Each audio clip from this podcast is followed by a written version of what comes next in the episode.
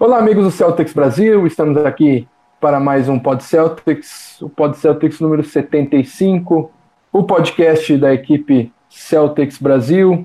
Uh, estamos aqui para falar do Boston Celtics, o maior campeão da NBA, e hoje temos, temos aqui uma participação especial. Vou pedir licença aos nossos comentaristas de sempre aí para começar com ele, Celtão Brasil.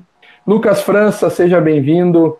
Uh, um grande abraço, obrigado pela tua participação especial aí com a gente e gostaria de saber de ti o teu destaque inicial. Então, primeiro, boa noite a todos, muito obrigado pelo convite. É uma, uma honra participar aqui. Eu já faço parte da equipe há algum tempo, mas, lógico, com, com todo esse, esse destaque que a página tem tendo aí, eu, tô tendo, eu tenho um perfil, Celtão Brasil, lá no Twitter, e tem crescido muito, lógico, junto com o Celtics Brasil, sempre com com essa união e tudo, eu fazendo parte da equipe. E acho que eu queria destacar aqui a questão do, do Azeia Thomas, né?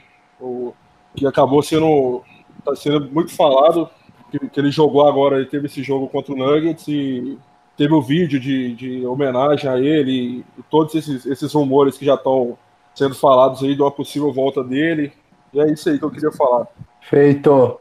Então, além do Lucas, estão aqui na minha companhia Novamente, pela segunda semana consecutiva, Gabriela Nichini, seja bem-vinda, grande abraço, teu destaque inicial. Um abraço, Fábio, um abraço aos colegas que estão participando, boa noite para os ouvintes ao vivo e olá para quem está nos ouvindo no futuro. Meu destaque inicial não poderia ser outro, vai para o March Madness, que é o, a final, a fase decisiva do College Basketball. College Basketball, como a gente sabe, é um grande celeiro de jogadores que vão para a NBA. E hoje está acontecendo, estão acontecendo os primeiros jogos desse torneio aí. É algo que nos Estados Unidos é levado muito a sério, as pessoas torcem muito, fazem seus brackets, suas previsões para o que vai acontecer nesse torneio.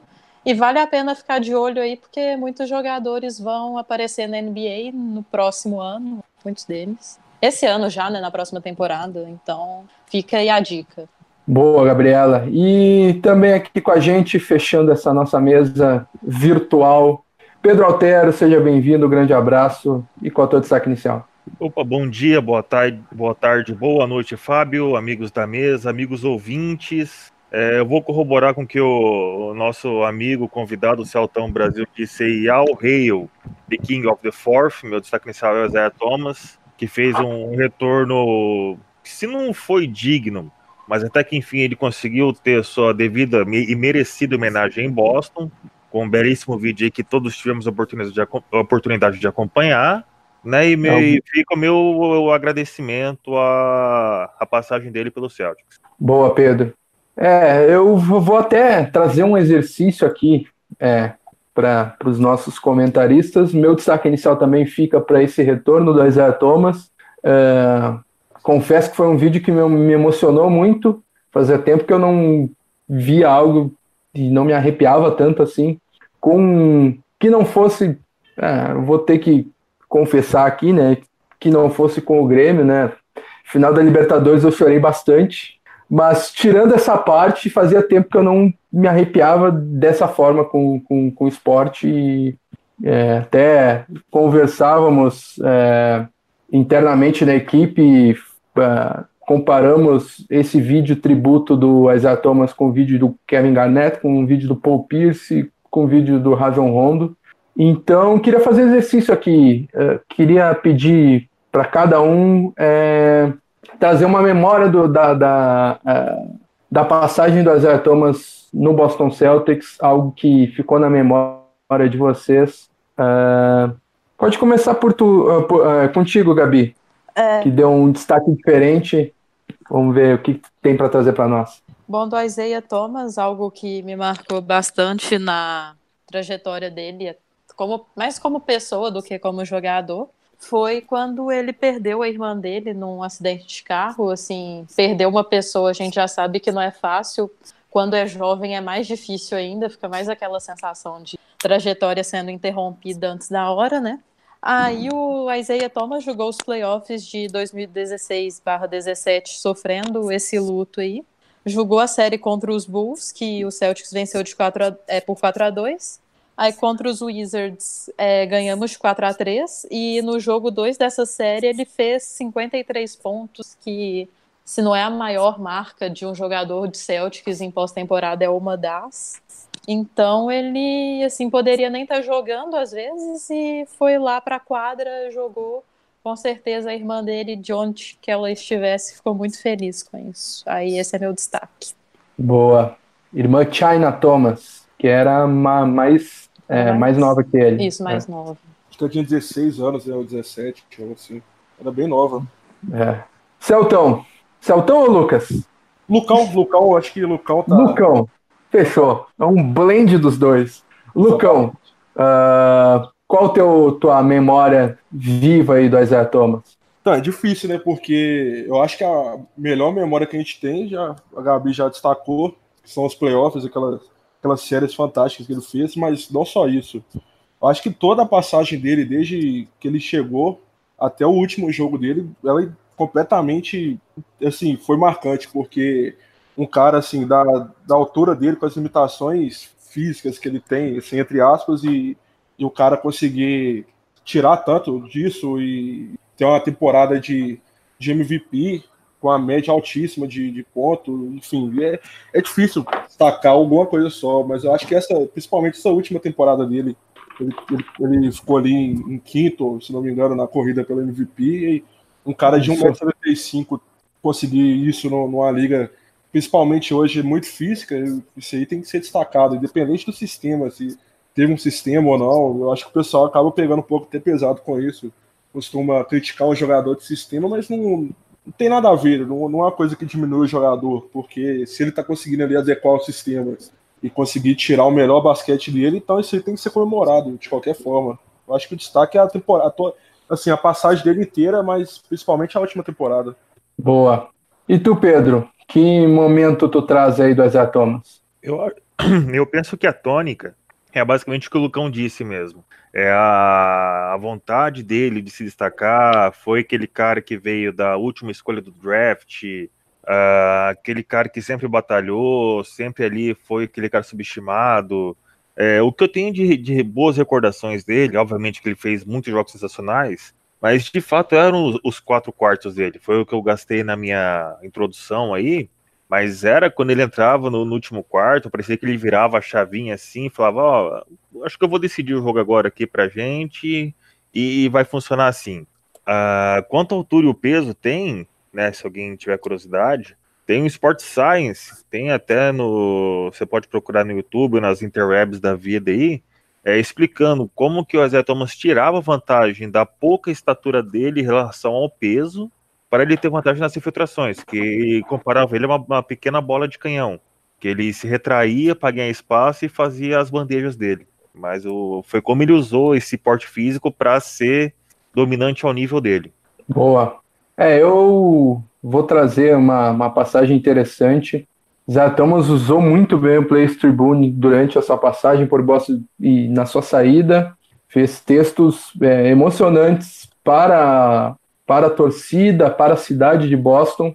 E, mas tem um texto do Place Tribune que, nem é dele, é do Max Smart, que é, mostra como o Isaiah Thomas era, é, era um cara bem perseverante e é, tentava de todas as formas uh, passar pelo, pelas adversidades, que é um, um trecho que o Smart fala que uh, passou a mão na, na, na, cabeça né, carinhosamente, fazendo um carinho Isaiah Thomas, no, no, topo da cabeça do, do, Thomas, e o Thomas ficou furioso, uh, falando para o Smart não repetir aquilo, e o Smart ficou com aquilo na cabeça e viu como, como era a perseverança, como era a grandeza do Isaiah Thomas é, na, naquele momento. Então, isso, isso mostra todo. todo uh, dá, dá uma tônica da passagem do Thomas por, por Boston, não sei se vocês lembram, na primeira temporada do, do Boston Celtics, o Thomas chegou, levou o time aos playoffs e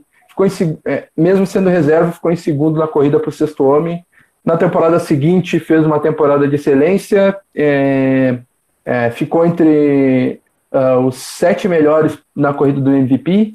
Uh, É, e foi até um pouco é, subjugado porque foi a temporada que o Stephen Curry foi um MVP unânime. Então sobraram poucos votos para o Thomas. E na temporada seguinte, a última dele por Boston, ele ficou em quinto na corrida pelo MVP. É um cara de uma passagem sensacional e voltou a jogar pelo Celtics num dos jogos que vamos comentar na sequência. Mas antes de comentar sobre Celtics e Nuggets, vamos ao primeiro jogo da sequência: Celtics Sacramento Kings. Vitória do Celtics por 126 a 120. Uh, destaque para o primeiro triplo-duplo do Kyrie Irving é, com a camisa do Celtics: 31 pontos, 10 rebotes, 2 assistências. Uma partida que é, não se esperava tanta dificuldade, mas acabou sendo é, se decidindo nos, minutos, no, no, nos instantes finais, né, pessoal? Começar pelo Lucas. Lucão. Exatamente. É uma partida que, assim, de certa forma, eu acho que o Celtics também trouxe, trouxe aquela, aquela coisa de. Pô, a gente ganhou lá dos caras, lá em, lá em Sacramento, e mesmo com dificuldade, agora nós estamos em casa e vai ser diferente, com a torcida empurrando, etc. E acabou sendo mais difícil ainda do que o jogo fora de casa. Muito mais difícil. O Celtic ele acabou se complicando ali de uma forma que, se não fosse essa atuação do Kairi, que foi fora de série, a gente não venceria. O tempo inteiro eu assistindo o jogo, eu achei que a gente ia perder aquele jogo. Não esperava que a gente fosse vencer. E acabou que no final o Irving colocou a bola debaixo do braço, que é o papel dele como líder do, do, do time, franchise player ali, acabou levando a vitória, mas foi bem complicado. Gabi? Um, o Lucão já falou muitas das coisas, né? Um, no começo, o primeiro quarto ficou 38 a 25 para o Sacramento, então a gente vê o que já vimos contra os Clippers naquele jogo que nós comentamos no podcast passado, que cadê a defesa, né?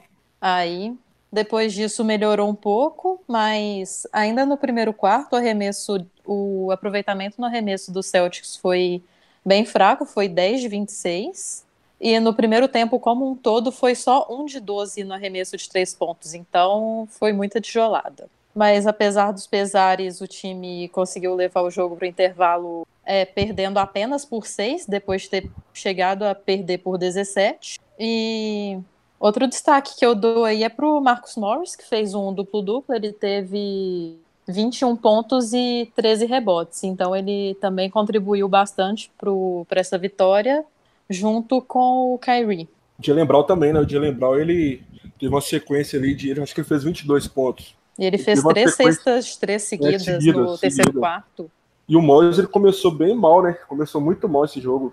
Inclusive, até deu uma cornetada dele lá no Twitter e depois o pessoal me cobrou, né? Depois da partida.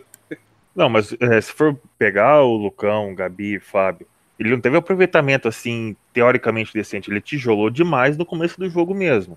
É que no final, não sei se foi devido ao fator físico do Kings ou vem alguma coisa que ele começou a ter umas bolas mais, é, tipo, vantajosas para ele. Mas ele, ele continua tá? Não é querendo criticar aqui, ele continua com umas seleções bem questionáveis de arremesso, né? Isso tem causado um aproveitamento bem mediano dele.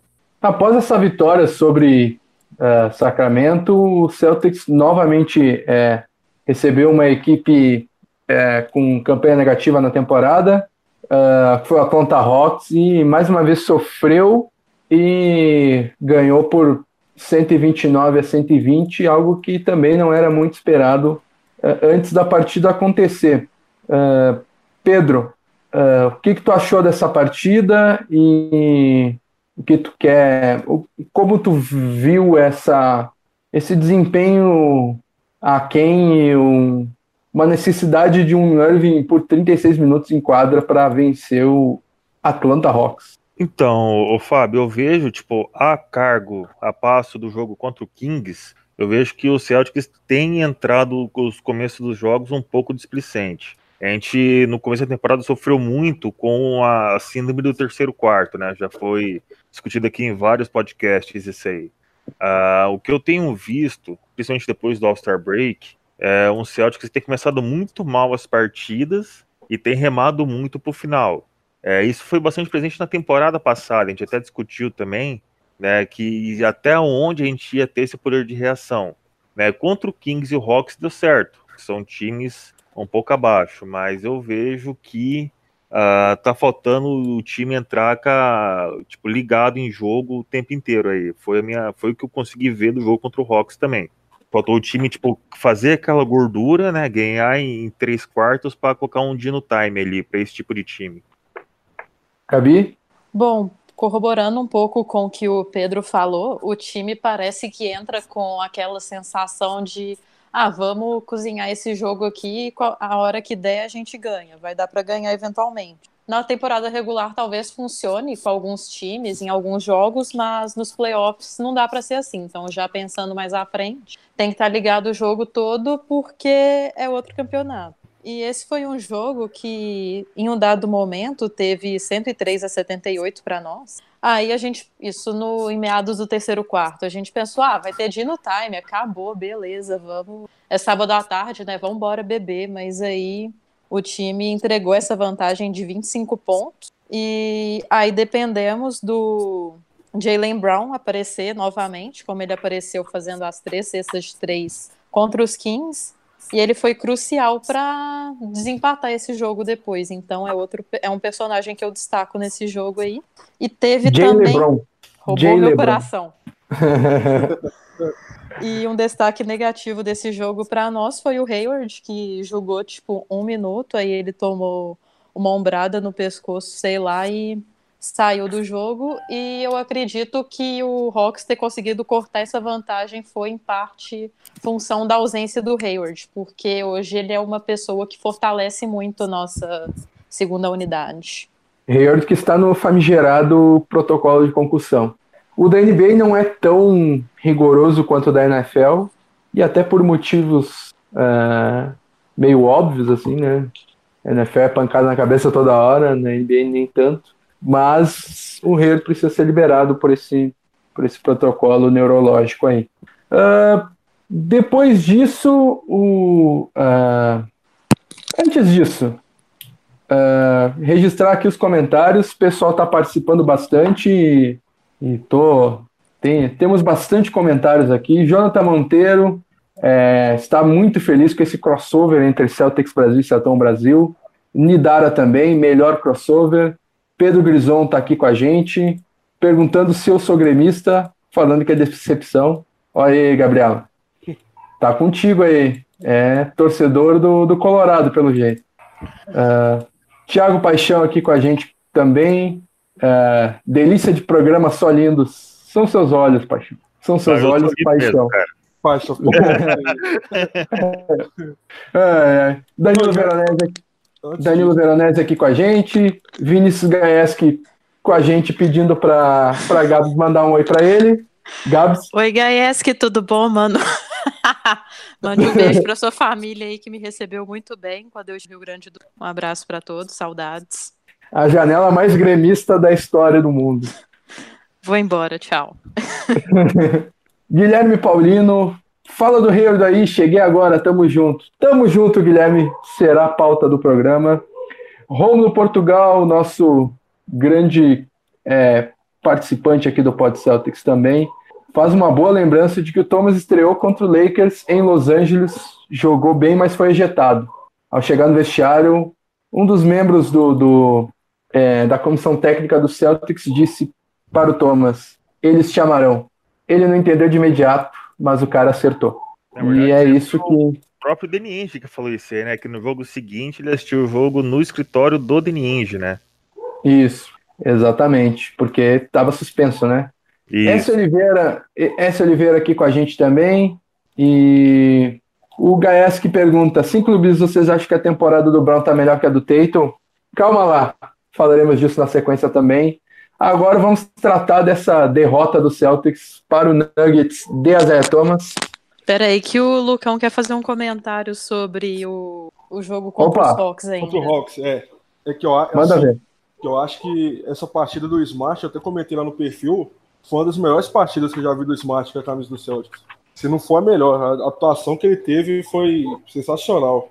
E o, o, que o Trae Young fez o jogo inteiro, no último quarto, ele simplesmente anulou o Trae Young. Jogou o Trae Young no bolso e eu acho que isso aí foi fundamental para a vitória do, do Celtics. Essa atuação que ele teve no, nesse jogo. Smart que saiu de quadra com 16 pontos, 9 assistências e 5 roubos de bola. Quatro desses contra o Trey Young, que acabou a partida com 6 turnovers. Então. Colocou no bolso. Você, bem que vocês me avisaram. E o Thiago Paixão falando que o Smartinho mora no coração dele, mora no meu coração também. Mora no coração de todos, né? Isso, mora no coração de todos nós, né? Até um adendo, um exercício que a gente fez internamente. É, quem vocês teriam. É, você, ganhou, você ganhou uma camisa do Boston Celtics e você pode personalizar com qualquer integrante do elenco atual. Quem vocês é, personalizariam? Eu personalizaria com Smart 36. Não sei vocês. A Smart Oh. primeiro e Bane segundo. Nossa, eu gosto muito, eu gosto muito do Benes também. Mas Olha aí. eu, eu já é tenho, eu já, smartinho mesmo. eu já tenho uma do Smart, então eu, eu, eu acreditei no Smart desde o começo. O pessoal até me porque eu, tenho, eu já tenho a camisa do Smart e todo mundo na época caiu naquele hype do, do James Young e eu nunca acreditei no James Young. Até cobrar o pessoal e zoar o pessoal que me zoou na época. É que o Young foi- era muito Olá. jovem, né? O Smart era mais esperto. Puta Ah, que pariu. Ai, ai, ai, ai, ai. Pariu, cara. Mas- Alguém toca a vinheta, trum. É, tem que ter. Mas do Smart, como eu já tenho do Smart, já tenho do Hayward, talvez do, do Benes. Boa. Ou do Robert É. Williams. Olha aí, Time Lord. Então, falando dessa partida, dessa derrota do Celtics para o Denver Nuggets por 114 a 105, ah, uma derrota que veio é, no- nos minutos finais, o Celtics chegou a empa- emparelhar o jogo, mas é, tomou algumas decisões muito ruins no ataque, afobou e é, tomou alguns pontos de bobeira na, na defesa. E a diferença do último quarto foi de 11 pontos em favor do Nuggets, o que é, colaborou para essa vitória do Denver. Queria saber de vocês o que vocês acharam da partida, os destaques positivos e negativos. Gabi, o que você tem a contar dessa partida? Ahn, primeiro, ressalto que a primeira par- a- os Nuggets, com essa vitória deles, vão para os playoffs pela primeira vez desde 2012/2013. Ahn, eu diria que a ausência do Hayward, por causa desse protocolo de concussão, concussão, foi bem sentida, infelizmente. O time foi bem fraco para o último quarto. Ahn, teve também nesse jogo homenagem ao Isaiah Thomas, que já foi amplamente discutido aqui nesse podcast, mas cabe mencionar que foi nesse jogo, então foi algo positivo que teve no jogo. Ahn, gostei da partida do Horford, fez um bom jogo para mim. E para mim o lance bizarro do jogo que assim, depois disso desandou tudo foi aquele turnover no final do terceiro quarto que o nosso treinador Brad Stevens pediu tempo, aí na reposição de bola não lembro quem foi, se foi o Morris, Morris. jogou a bola para fora e ainda conseguimos tomar a sexta faltando um segundo para acabar o terceiro quarto. Depois dali, sei lá, o momento virou e acabou o jogo. Para mim foi bem ali. É isso. Lucão? Já acho que o Celtics ele perdeu o jogo no- nos lances bobos. Eu até, mais uma vez, comentei lá, que eu faço cobertura também lá no, no perfil. E eu comentei o tanto de cesta fácil que o Celtics perdeu, um monte de bandeja que o Celtics errou, os caras erraram bandeja sozinho. E eu sabia que aquilo ali no, no final ia, ia acabar pesando. Ok? O Celtics perdeu muita cesta fácil. O Morris perdeu bandeja fácil. O Taylor perdeu bandeja. Muitos joga- Foram muitas. O Benes perdeu uma também. E acabou que, que eu acho que isso aí foi a, a maior causa da derrota. Porque todo mundo sabe da- das deficiências. Do, vai ser até discutido aqui as deficiências do Celtic para para defender pick and roll, né, que não, não existe. E eu acho que são esses pequenos detalhes que acabam custando a vitória. Claro, teve esse lance, esse lance bizarro do, do Marcos Morris, que ele jogou a bola direto na arquibancada lá do outro lado e aquilo ali. Acho que nesse, o Celtics perdeu nos detalhes. Pedro? O... Eu quero fazer então um destaque positivo, já que todo mundo só falou coisa ruim aí. Uh, Kyrie Irving cestinha, né, mantendo a, uma sequência aí muito boa de jogos. Tá? O Kyrie foi assistindo o jogo. É, o Horford jogar bem, eu já penso que já é plenasmo vicioso, que o Horford dificilmente joga mal, mesmo que os números deles não mesmo que o número dele não, não apareça, né, mesmo que não tenha os números relevantes, A presença dele em quadra faz uma puta diferença. E no final corroborar com o Lucão, né, que você pode ver até pelo aproveitamento da partida. O Celtics teve menos field goal, menos três pontos, menos acerto em lance livre, menos assistências, menos rebotes totais. Então é, é, difícil um time que produz menos conseguir fazer mais pontos, né? Você for analisar friamente o jogo ali, você teve mais chances, você, tipo, se for colocar em números concretos, se o Celtics igualasse o aproveitamento do Nuggets, teria sido uma vitória é, tranquila, entre aspas, né? Que o, o Nuggets teve cinco turnovers a mais que a gente, a gente ganhou na batalha dos turnovers, mas a gente não soube aproveitar isso aí. Então é isso, falamos das partidas e agora vamos para as nossas eleições de melhor e pior da última semana. Troféu Que Homem, Troféu Tianeide. Troféu Que Homem de melhor da semana, começando pelo Lucão, começar pelas visitas. É inevitável, né? O Kyrie Irving. O cara teve o primeiro triple-double dele com a camisa do Celtic, segundo da carreira, e no outro jogo ele, ele quase conseguiu outro, ficou uma assistência de, de conseguir outro triple-double. Então, para mim, é um destaque. Boa. Pedro? Irving, não precisa nem repetir o que o Lucão falou. Gabi? É, Irving também, vamos fechar a unanimidade, mas eu faço uma menção honrosa, muito honrosa, para o Jalen Brown, que foi decisivo nessas nossas duas vitórias desses três jogos que foram comentados aqui. Chateado também pontos nas três partidas. É, deu bastante assistências, arremessou bem, pegou bastante rebote também. Quase teve um triplo-duplo contra o Atlanta Hawks, faltou uma assistência. Teve o triplo-duplo contra o Kings e foi o maior pontuador na, na partida contra o Nuggets, então fechamos aqui a unanimidade sim. E o troféu Tianeide de é, pior da semana. Gabi, começar por ti. Um, escolha difícil, mas eu, acredito, eu acho que eu vou de Tatum. Bom, acho não, né? Estou indo de Tatum. Que eu acredito que ele deixou muito a desejar, principalmente nessa derrota contra os Nuggets, como foi dito. Ele perdeu muitos arremessos fáceis que poderiam ter, se tivesse sido diferente, o time poderia ter ganhado esse jogo. Até o Rômulo Portugal fala aqui, né? Um dos piores jogos da carreira do menino Tatum.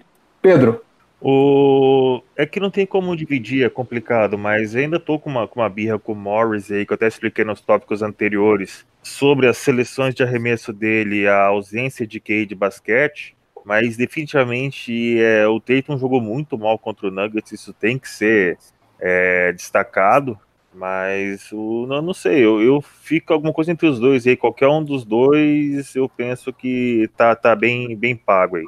Sai do muro, rapaz. Uh, Marcos Morris, então. Boa. Lucão. Vou acompanhar a Gabi também, vou de Teiro. Eu acho que ele foi muito mal nessa, principalmente nessa última partida, que deixou bem claro é, é, essa semana ruim dele, seleção de arremesso. Assim, ele perdeu muito arremesso fácil, teoricamente, teoricamente fáceis, mas da mesma forma, eu acho que às vezes a seleção dele de arremesso é muito ruim. Ele força muito arremesso, e eu vou ter que fazer aqui eu acho que todo mundo está cobrando para alguém falar isso, eu tenho que falar que, mais uma vez, a gente nunca pode esquecer que o, que o Kobe estragou o Teiro. Então precisa ser dito. Boa, boa, boa, é isso aí. Kobe Bryant estragou o menino Tatum. E eu vou fechar, vou fechar o vencedor aí com o Jason Tatum com o um número alarmante. Tatum tentou 29 arremessos de longa distância de para três pontos no mês de março ele acertou 5, um aproveitamento de 17,24%.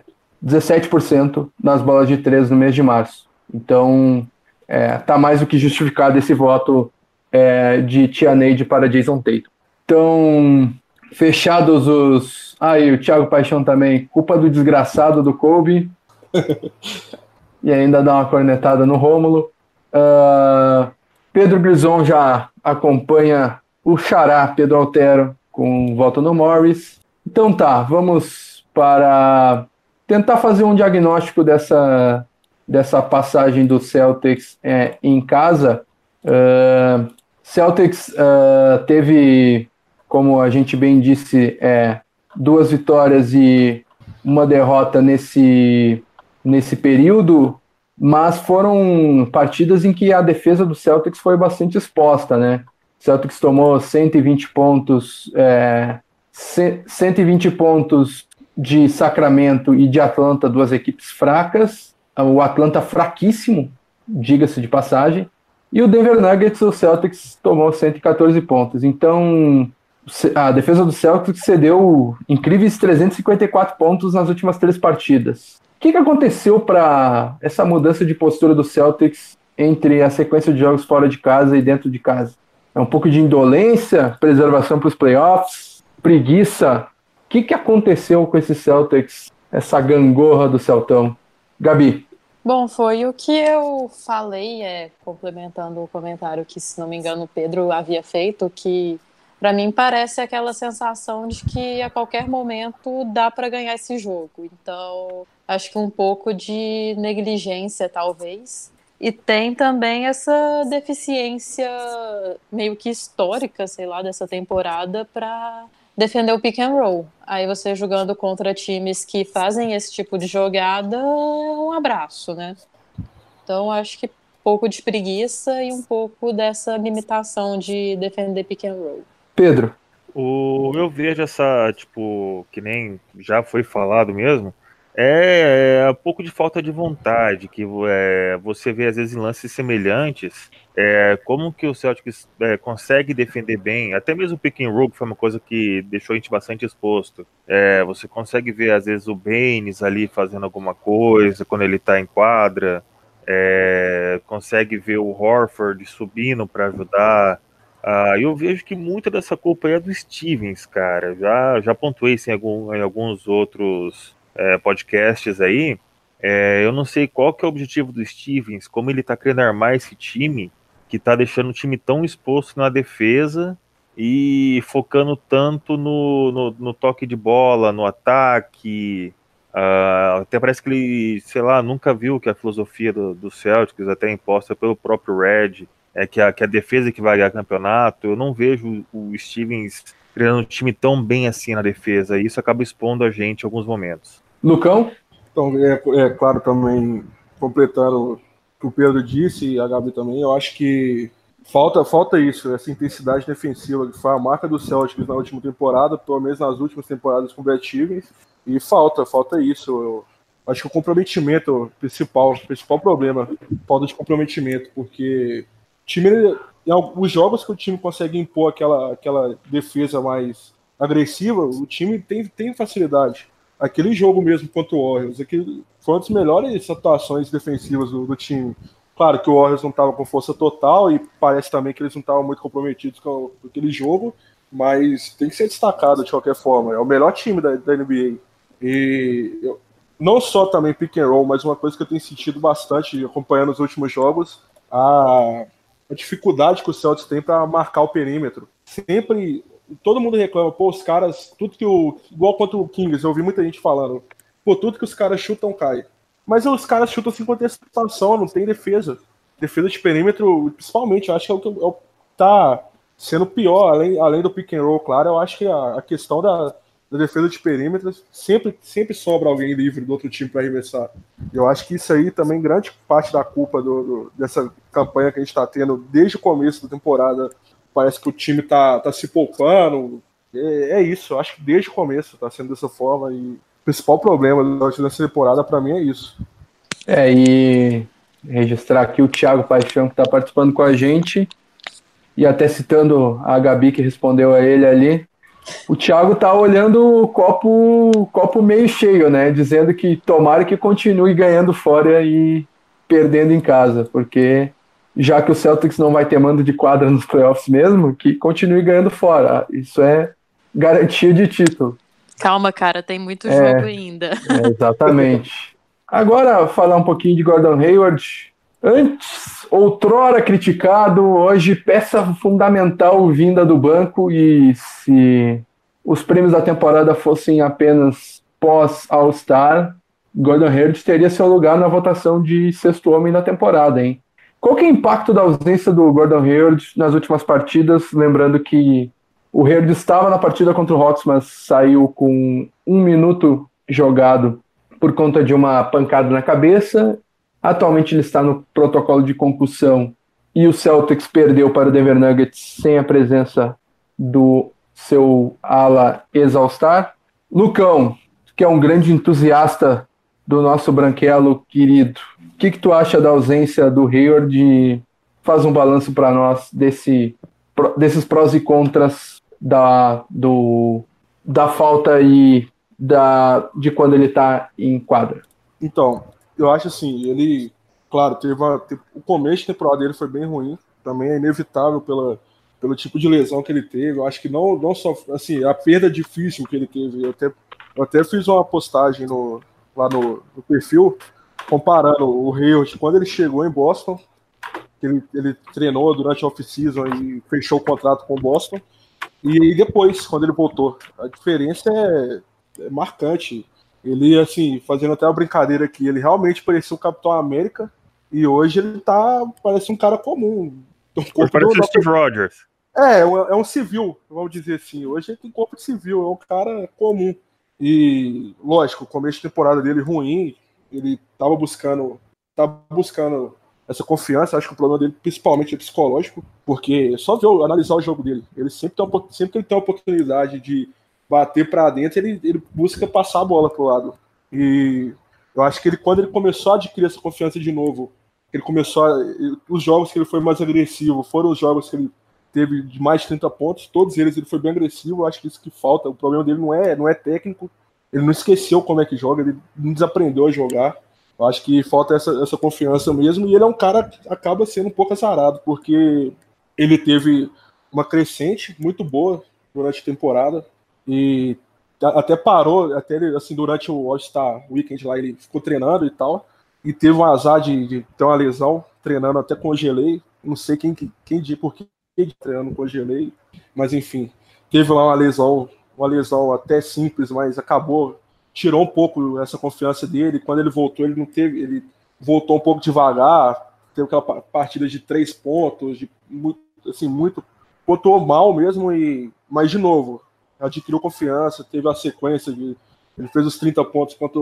contra o Golden State, teve o game winner e do, contra o Sacramento, confiança em cima de novo e acabou de mais uma vez teve esse teve essa lesão, essa não sei se pode ser chamado de uma lesão, mas esse esse lance que ele teve nessa screen com com Collins que ele acabou é, colidindo com Collins e, e, mais uma vez né, tá fora. Eu acho que o problema dele é mais essa questão mesmo psicológica. Eu acho que ele não desaprendeu a jogar e o Celtic sente muito a falta dele. Eu acho que nesse momento momento que ele está tendo na temporada, que é o momento que ele, que ele vem em alta, eu acho que faz muita diferença.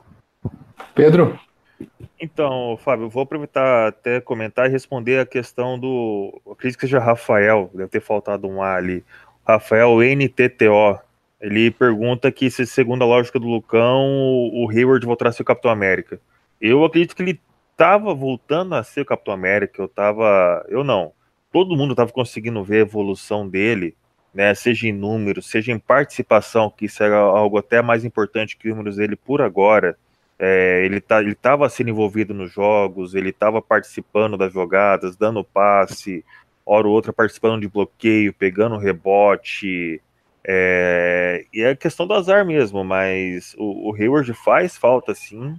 É, eu penso que não só eu, mas como acho que 99,9% dos torcedores do Celtics não desistiram nele e acreditam que ele vai ser o All-Star que está valendo o contrato máximo ainda. Uh, acredito que seja logo. A gente é perigoso até ver aí é, alguns flashes do Hayward nessa post-season, mas eu, uh, eu confio aqui, né, se fosse para apostar meu rico dinheirinho, que o Hayward ainda está sendo preparado para a próxima temporada. Né? Você tem que ver que ele está usando essa temporada para ganhar ritmo de jogo, para ganhar entrosamento. Isso tudo passa pela questão do.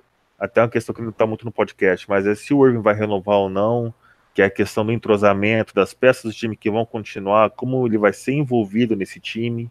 Né? Então eu, eu vejo o Hayward sim como uma, uma peça fundamental hoje, ele estar jogando não uma peça estável para o time. Ele está jogando para ele recuperar aquela confiança, recuperar aquela leveza, aquela malemolência de jogar basquete. Gabi, o que, que tem a falar sobre o nosso branquelo? Nosso branquelo maravilhoso. Pois Lindo. É. é. é bom, Sobre ele, eu acredito que mais nos, no começo da temporada foi uma decisão acertada, talvez até tardia, de jogar o Hayward para o banco quando ele estava como titular, estava sem condição, ele sem confiança, sem muito ritmo de jogo, depois de ter ficado um ano fora, depois de, é, conta dessa lesão muito séria. E agora que ele está no banco, aparentemente está consolidado, pelo menos para o resto da temporada, como sexto homem. Ele está rendendo bem, está tendo boas partidas, a melhor delas, essa contra o Warriors, sem dúvida. Mas ele está indo lá fazendo seus 10 pontinhos nos jogos, saindo bem do banco. Então, nesses jogos em que ele esteve ausente, ele fez muita falta como eu já falei nos comentários de cada um, né, no jogo contra os Hawks, teve a run do, do Atlanta no final do terceiro quarto, que é o momento em que o Hayward estaria em quadra, e contra os Nuggets também, essa derrota amarga aí sem ele. Então, esperamos que ele volte logo desse protocolo de concussão e que ajude o time nos playoffs. E para um futuro aí, esperamos que ele seja esse All-Star que a gente tanto espera dele, ou esperava no momento da contratação. Além do, do Hayward, a gente tem um outro grande destaque é, vindo do, do banco de reservas, que é o Jalen Brown. Em contrapartida, a gente vê uma queda de nível que preocupa do Jason Tatum. Então, é, uh, o Jason Tatum, como a gente viu no, no, no Tianade ali, está é, tá arremessando é, coisa de 17% é, nas bolas de três no mês de março e o Jalen Brown subiu o nível. Queria saber de vocês, vocês se preocupam com, com essa queda de produção do Tatum e se essa subida de produção do Brown e até do Hayward pode ameaçar o pode ameaçar o lugar do Tatum ou pode estar até pressionando ele de alguma forma. Queria que vocês fizessem um paralelo dessa queda de rendimento do nosso do nosso Jason Tatum, que ainda tem 20 anos, né? Sempre bom lembrar. Pedro, o que, que tu acha? Eu penso que isso é uma, já que você colocou como pressão, uma pressão boa. Eu vejo que estava na hora do Tatum ser um pouco ameaçado. Essa hype toda do ele só tem 20 anos. Pode ser que tenha entrado na cabeça dele, é, tipo, a gente não tá lá, a gente não vive a vida dele para dizer que ele pode ter, pode ter entrado numa espécie de zona de conforto, né, que isso pode ter causado a queda de rendimento dele. Uh, eu vejo como muito positiva essa, essa evolução do Jalen Brown e eu vejo como, de certa forma, necessário, né, às vezes, o Brad Stevens premiar o, o Brown com uma titularidade e, acaso, como já foi feito com o próprio Brown, colocar o Teito no banco ali, começa nem que ele tipo continue jogando seus, sei lá, 28, 30 minutos, né? Deixa ele no só para ele começar no banco para ele sentir que ele tá devendo alguma coisa para ver se ele, tipo, se chacoalha e consegue retornar aos bons momentos. Lucão? Então, eu, eu acho assim, não, lógico, ele tá tendo uma. Ele tá numa fase ruim, mas eu acho que não tem, não tem nenhuma preocupação. Acho que a gente não deveria se preocupar, não. Não tem nenhum sinal de alerta ligado. Creio ou não, tá na segunda temporada dele, é comum que ele, que ele tenha esses, esses altos e baixos, falta experiência. E assim como aconteceu na primeira temporada também. Na primeira temporada dele, ele teve um, um começo muito bom de temporada e depois do All-Star ele teve uma queda de, de, rendimento enorme, gigantesca. E o pessoal até, até é, como é que fala? Pessoal, pessoal questionava mesmo se ele era mesmo um bom, um bom se ele seria mesmo um jogador de destaque na NBA. o pessoal, assim, todo mundo questionava mesmo o futuro dele. E ele mostrou pra gente ali nos playoffs que ele é, é sim um, um, grande, ele tem sim potencial para ser um grande jogador, então acho que não tem nenhum sinal de alerta ligado, não. Eu acho que, que é normal pela idade dele pela, pela falta de experiência mesmo. Acho que a gente não deveria se preocupar, não. E, lógico, eu acho que colocar ele no banco também não seria uma ideia, não. Para ele, pelo menos, ter esse baque, para ele ver que ele não é um intocável no time, eu acho que é importante. Lembrando que o Tatum é, é um cara que temporada passada ele jogou 80 dos 82 jogos e 78 ou 79 como titular. Nessa temporada ele só não foi não, não jogou uma partida e foi a única oportunidade em, em que ele não foi titular. Então ele chegou na liga com status de titular e nunca teve esse esse status bem ameaçado. Então é algo que, como o Lucão disse, pode é, dar um baque psicológico nele, pode ser uma, uma boa pedida para ver se ele volta a ser o Tatum de outrora. Gabi, é, prefere o Tatum? Concorda com a gente ou acha que a melhora do Tatum é continuando ele continuando no time? Bom, eu acho que minha opinião é minha opinião é um apanhado do que vocês falaram. Uh, não acredito que seja o caso de crucificar o Tatum, tipo, essa piora dele é o fim do mundo. Os jogadores têm momentos bons, momentos ruins. A gente espera que os momentos bons compensem os ruins e que na hora H ele resolva, mas assim, em se tratando de um jogador jovem como ele é, não é tipo o fim do mundo essa queda de rendimento dele. Mas eu também acho que talvez o fazer uns testes com o Brown começando como titular seja uma boa ideia para botar pressão no Tatum, que acredito que é melhor para o time como um todo. Talvez o Tatum não fique tão feliz assim, mas a gente tem que pensar como um coletivo, então talvez colocar o Brown seja uma boa. O Hayward, por sua vez, eu já acho que não seja uma ameaça ao Tatum pela própria condição física, psicológica que seja do Hayward que a gente acabou de falar. E só para completar, dando uma informação correta aqui, o Tatum nunca foi reserva na carreira. Temporada passada, como eu é, coloquei corretamente, 80 jogos e nos 80 ele foi titular. Nessa temporada, 70 jogos disputados dos 71 do Celtics, em todos titular também. Uh, então é isso sobre é, os jogos da semana. Queria trazer mais um assunto aqui. Uh, também fazendo um apanhado sobre é, esse momento do Celtics. As últimas derrotas do Celtics para Clippers e Nuggets, Celtics teve duas derrotas nas últimas é, seis, sete, sete partidas. Nas últimas sete partidas, duas derrotas, as duas para Clippers e Nuggets. E as duas derrotas escancararam a deficiência do Celtics de, defendendo o pick and roll, como a gente falou durante o programa. É, e esse é um problema antigo do Boston Celtics que é, vem sendo visto é, desde a temporada passada e eu diria desde que o Horford é, eu acho que diminui com o Baines em quadra, mas quando o Horford joga e desde que o Horford está em Boston, esse problema é bastante visto, assim como o problema dos rebotes. Né?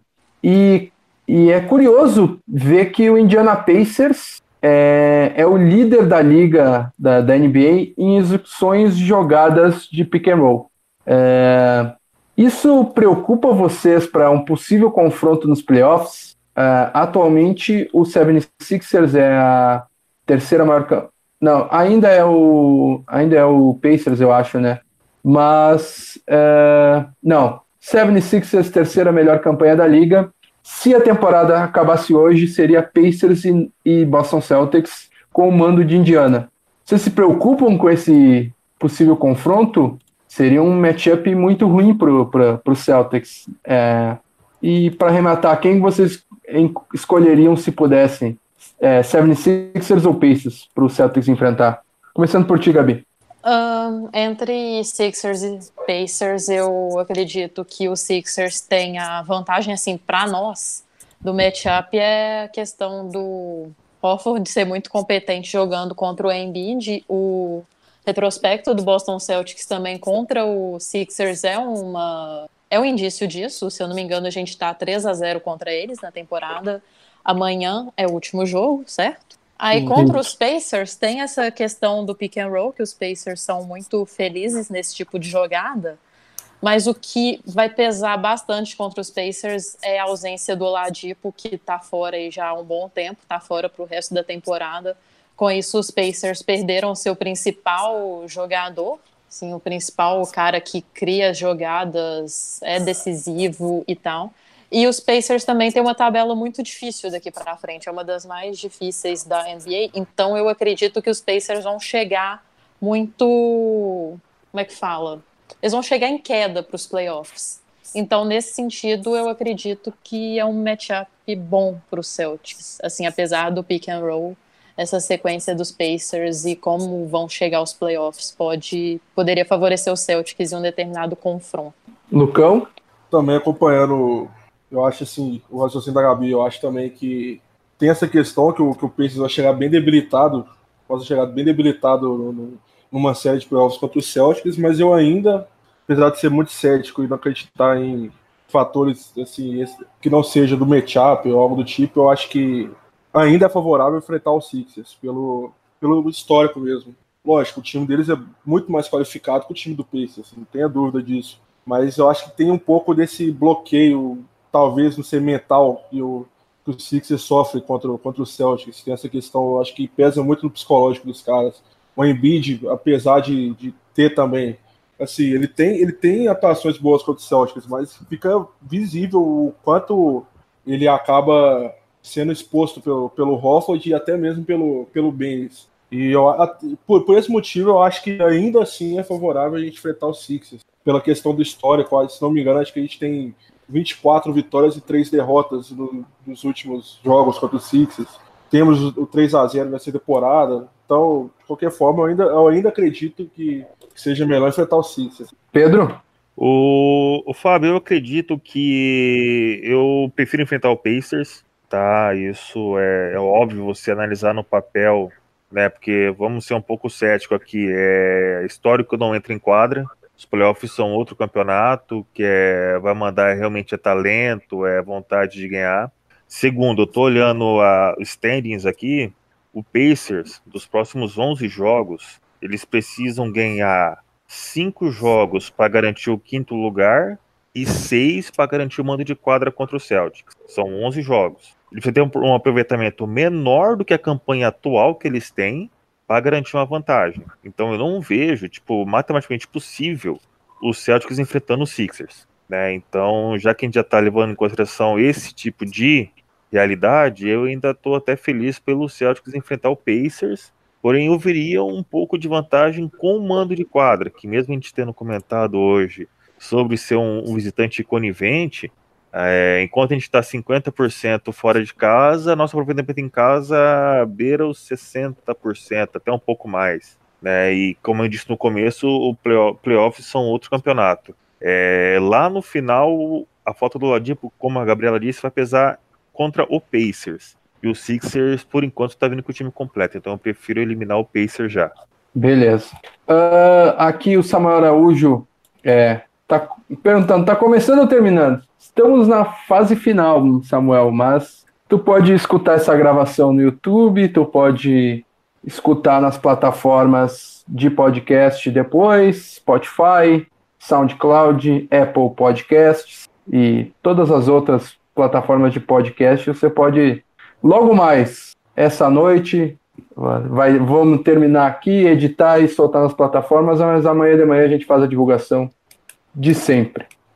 S. Oliveira, Pacers e Sixers não seguram o Celtão nos playoffs. Bucks e Raptors serão ossos duros de roer. É uma boa análise mesmo.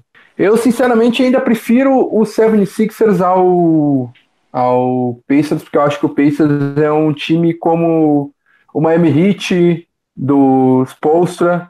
É um time duro de enfrentar, com todo mundo suando sangue e, e um monte de carrapato marcando é algo que time nenhum gosta de enfrentar. O, o 76ers é meio indolente, o Simmons é um dos jogadores mais indolentes que existe, não tem arremesso e, def, e defende com indolência.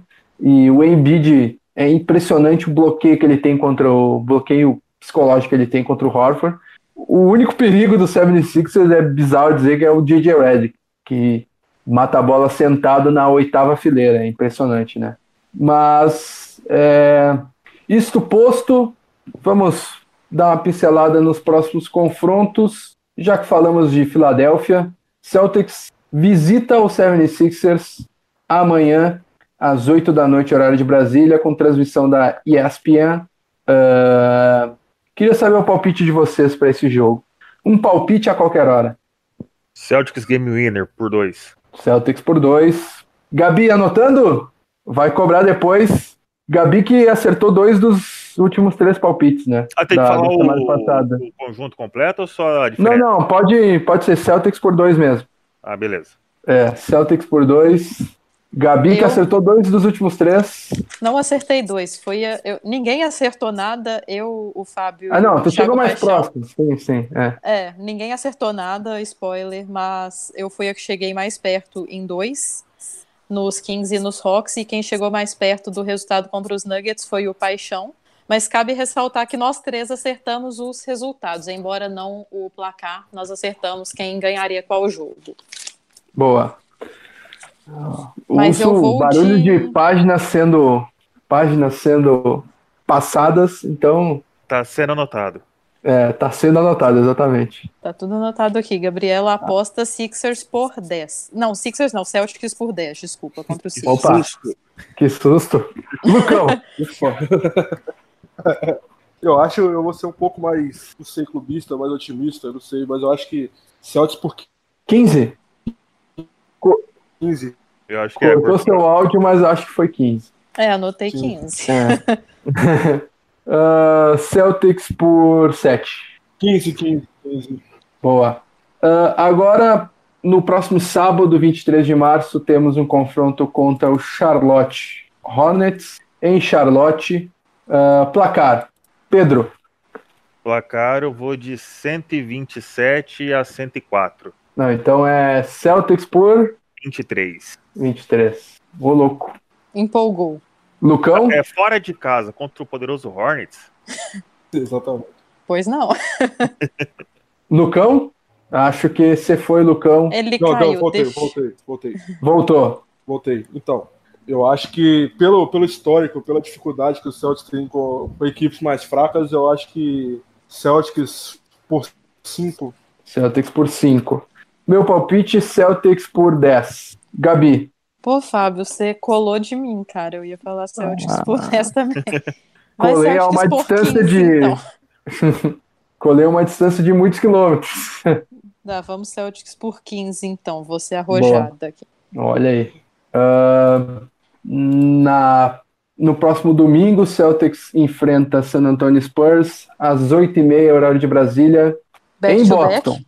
Em Boston, back to back. E contra o Spurs, eu vou de Spurs por 5. Eu vou de Spurs por 3. Ah, não, não, vai ter que parar com essa cena aí. Ah, não, não aguento mais perder pro Spurs, cara. Celtics por 5. Boa. Lucão, não deu para escutar, Lucão. De novo. Celtics por 3. Celtics por 3. Olha aí, divididos. E por Sim. último, terça-feira, 26 de março, confronto contra o Cleveland Cavaliers, fora de casa, às 8 da noite. Gabi, abre os trabalhos. Nossa, se não ganhar do Cleveland, olê, olê, olá, né? Não fale Ah. isso alto. É verdade, vai que eles escutam lá. Enfim, vou de Celtics por 15 de novo. Celtics por 20. Celtics por 25. Pô, eu, eu, eu ia falar 25. Pode falar também, ué. Celtics por 18, 18, pra ser diferente. 18. Para não ser um múltiplo de 5. É. Ah, falando em 5, o, o ingresso para Philadelphia Celtics, 81 dólares. Para Celtics em Charlotte, 53. Celtics recebendo San Antonio, 64 dólares. O mais barato, né? Celtics em Cleveland, o ingresso mais barato, 5 dólares. Fica Então a dica tá- pro amigo internauta aí que está em Cleveland. Fica Boa. com amigo assinante morando em Ohio. É, Então tá, pessoal, muito obrigado pela, pela participação de todos. Aqui o Ramon Fonseca também participou nesse finalzinho, Rafael Neto, o S. Oliveira, ah, Thiago Paixão, lembrando que a soberba nesse programa da Azar. Ah, Ramon Fonseca, nosso, centão, nosso Celtão vai se reerguer nos playoffs. Anotem. Vamos, Celtão. Vamos, Lucão. Muito obrigado pela participação. Lucão, Gabriela, Pedro, um grande abraço aos três. Queria é, deixar o agradecimento especial ao Celtão, Celtão Brasil, que Lucão do Celtão Brasil, que esteve abrilhantando aí o nosso episódio de hoje. Ah, queria também divulgar que Celtics Brasil está lá no celticsbrasil.com.br, está no Facebook, no YouTube, no Twitter, no Instagram. Nos siga nas nossas redes sociais, está tudo lá no celticsbrasil.com.br. E esse episódio vai estar na íntegra no YouTube, Spotify, Google, é, Apple Podcasts é, e em todos os aplicativos de podcast aí que você escute. Muito obrigado a todos pelas participações. Um grande abraço e tchau, tchau.